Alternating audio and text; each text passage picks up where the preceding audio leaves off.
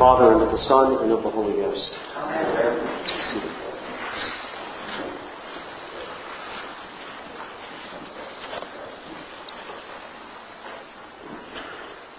O Lord and Master of my life, a spirit of idleness, curiosity, ambition, and idle talk give me not.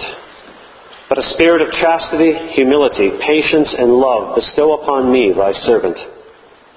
Yea, O Lord King, grant me to see my own failings and not condemn my brother.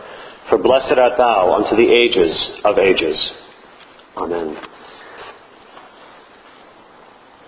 Well, perhaps you, you recognize those words.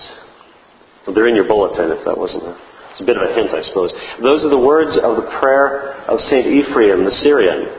Uh, it's an ancient prayer, ancient, dating from the fourth century. Uh, it's a prayer that I've shared with, with you the past several years. It's been in the, the back of our bulletin on Ash Wednesday and then throughout bulletins throughout Lent. Uh, in the Eastern Church, it is prayed every weekday in Lent. Whenever there's a liturgy, it's always used during Lent, and uh, also used, you know, privately as, as a prayer for devotion. And although it's not traditionally used on Sundays uh, in the East, I've always led you in this prayer after every Mass, after every Sunday Mass, every weekday Mass during Lent. And this year is going to be no exception, of course. Uh, and I'd ask us to look at this prayer, to, uh, to use it perhaps throughout all the days of Lent in your own devotions. That's why you've got it again in, in your bulletin this very first day of Lent. Take it home with you. I'll give you extra copies if you'd like. You can put it up in your refrigerator, on your medicine cabinet. I don't know where you want to put it. You can put it anywhere. Keep it with you. Put it in your pocket. Use it throughout the days of Lent in your own devotion. And ask ourselves, I'm going to ask us, if we can ask ourselves all throughout Lent, if we can truly, if we can truly enter into the spirit of the words you see printed there in the prayer of St. Ephraim the Syrian. Can we really enter, enter into the spirit of those words? Perhaps. Just maybe, just maybe they can also under, uh, they can also inform our understanding um, of today's gospel, certainly, of today's gospel reading, but then thereby also help to inform our understanding of this entire season, this entire holy season that we're beginning, and the way in which we journey throughout. Hear those words again. You can read along with me if you like as I say them. O Lord and Master of my life, a spirit of idleness, curiosity, ambition, and idle talk give me not. But a spirit of chastity, humility, patience, and love bestow upon me, thy servant. Yea, O Lord King, grant me to see my own failings and not condemn my brother. For blessed art thou unto the ages of ages. Amen. Well, consider those words. I mean, consider those things. Could we actually ask those things? How hard that might be. Can we actually ask those things in our hearts? I mean, we can ask them, but, but we need to ask ourselves could we ask them and really mean them, perhaps?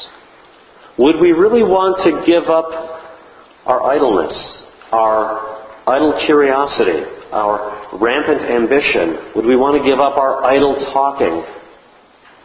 And if you put all those things together, idleness, curiosity, ambition, and idle talking, uh, that spells gossip, doesn't it? yeah. Do we want to give that up? I mean, we should, but I mean, in our heart, can we pray this and mean it? Well, we are to approach that and seek after that, aren't we? Would we really want to give those things up? Would we really want to be invested with a true spirit of purity, of humility, of patience, of love, and all the things that those mean. I mean, if you're really displaying those things, we know how hard it can be to exercise those things sometimes. Patience, my gosh, patience leaps to mind. I know nobody here has ever had a time when it's been difficult to be patient, right? Your patience has never been tried. Mine, mine either. well, in the spirit of honesty, this being Ash Wednesday, tell you it's a lie because I'm tried every day. We all are every day. That last thing that we say in that prayer, would we really want to see just our own failings and nobody else's? Would we really want to be able to just focus on our own failings and then not go and condemn our neighbor? Again, that's really hard. The easiest thing to do, sometimes the most pleasant thing to do, is, is to stand there very self righteously and say, Oh, they screwed up. look, look how good I am. and we don't use those words, I know, but our spirit sometimes reflects that. All the time. I shouldn't say sometimes reflects that. We do that all the time. We fall daily. Your priest does it daily, several times daily.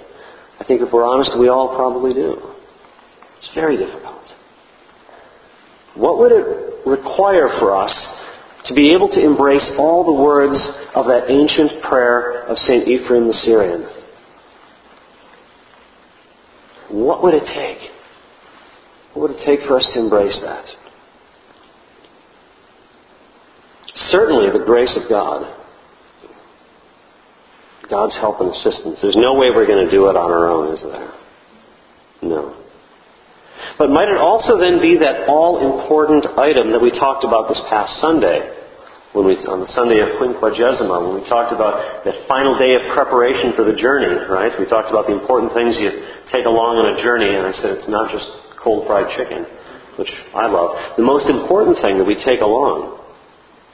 Do you remember what that what we heard about on Sunday? What virtue it is that we found to be most important in packing for a journey? because we saw Jesus demonstrate that virtue on his journey. Do you remember that? What was the, the virtue? Very good. Charity. It was charity. It was charity and it was mercy that moved our Lord to stop. You remember that? Stop and give sight to a blind man who's calling out for mercy. Even as his disciples, all those who were traveling with him, just wanted to travel right along and just push that guy, you know, under the rug. Jesus showed them there's sometimes something most important on a journey. That's exercising charity. And of course, his heart was moved out of his love and his great mercy and his charity to stop and give sight to the blind. Well, maybe that is just the most important thing that we could that we could put into the mix. The most ingredient, if, the most important ingredient, if we really want to embrace this prayer, and all that it means is prayer of Saint Ephraim the Syrian. Perhaps the grace of God, His strength, the comfort that comes from the Holy Spirit. But then as we, in, in that, that ancient idea of synergia, in working with the energies of God, if we want to cooperate, maybe we need to add that ingredient of charity and exercise that. I mean, as we heard in the gospel today, the attitude that we take upon ourselves during a journey, it's quite important, isn't it? I mean, we heard uh, we, we hear Jesus talking to his disciples about fasting. He says, you know, when you fast, don't be like the hypocrites of, of a sad countenance, for they, they disfigure their faces. You can figure, you know, somebody who's hungry. Like, like, like I get when I'm hungry. I, I do sometimes. I get grumpy, you know. They disfigure their faces that they may appear unto men to fast. Verily, I say unto you, they have their reward. But thou, when thou fastest, anoint thine head and wash thy face that thou appear not unto men to fast, but unto thy Father which is in secret. And thy Father which seeth in secret shall reward thee openly.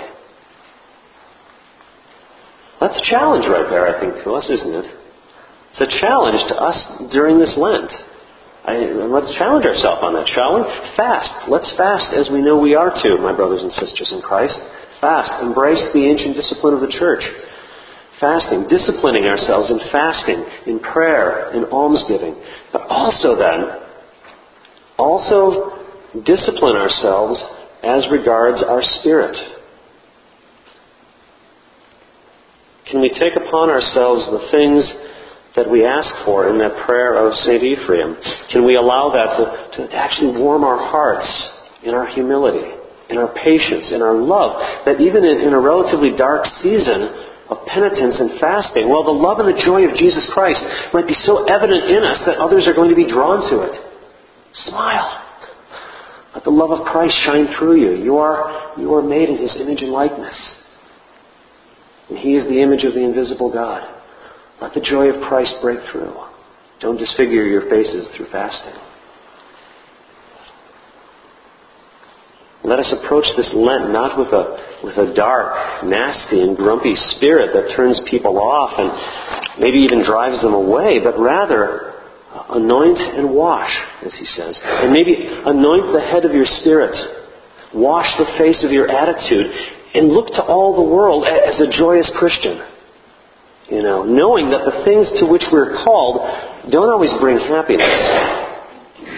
They don't always bring happiness, but in their embrace, they might actually bring for us, in the end, true joy. Now, no Lent is ever going to be kept perfectly. Let's be honest. We're fallen. no Lent will be kept perfectly, for we, we could never follow our Lord's command to love as perfectly as we should, could we? We couldn't do that, so Lent won't be perfect. I'll give you that right up front, okay? It's not going to be perfect. But as we also learned this past Sunday, that's really not the point, is it? The true heart of our Christian discipline is really found in our attempt and in our desire to seek after our Lord. It's found in our, in our turn toward Jesus Christ. To seek after our Lord and to seek after the righteousness and, and the holiness to which we're called. For, for no one, no one is going to fully attain it in this life. But yet we're called to turn, aren't we? We're called to turn to the Lord daily. In the early 17th century, the Blessed George Herbert, a priest of the Church of England, a hero of mine, he, he wrote a poem entitled, uh, a pretty simple title. It was called Lent. How's that for brevity? Lent. And in the midst of this poem entitled Lent, he, he summed up our approach to this holy season, and I'll share just four stanzas with you. He wrote, it's true, we cannot reach Christ's 40th day, yet to go part of that religious way is better than to rest. We cannot reach our Savior's purity, yet are bid, Be holy, even as He. In both, let's do our best. Who goeth in the way which Christ hath gone is much more sure to meet with Him than one that travelleth byways. Perhaps, my God, though He be far before, may turn and take me by the hand and more may strengthen my decays. You see, we can't make Christ's 40th day, is what George Herbert's saying here. We, we can't attain our Savior's purity. We're not going to do it in this life, are we? Not going to do it.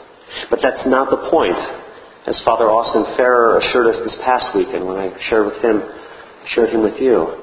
The same point is being made three centuries earlier. It's not the point that we cannot attain it. We undertake the journey and we're much farther along, even when we fail, than if we had never begun the journey. But we need to embrace it. And so we need to embrace this journey, embrace this journey of Lent, embrace our Christian life, embrace seeking to go where God calls us. And as we journey, let us just try to embrace that spirit of Lent this year. That spirit of humility Smile.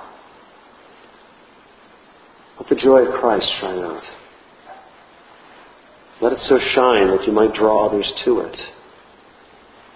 Embrace that spirit of humility, that spirit of turning again to the Lord who loves us so dearly and with such great passion he loves us that he'd give his very life to set things straight and to bind up all those things that are broken.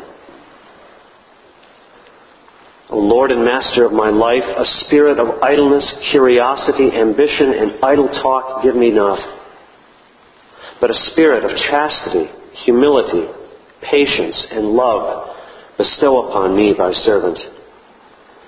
Yea, O Lord King, grant me to see my own failings and not condemn my brother. For blessed art thou unto the ages of ages. Amen.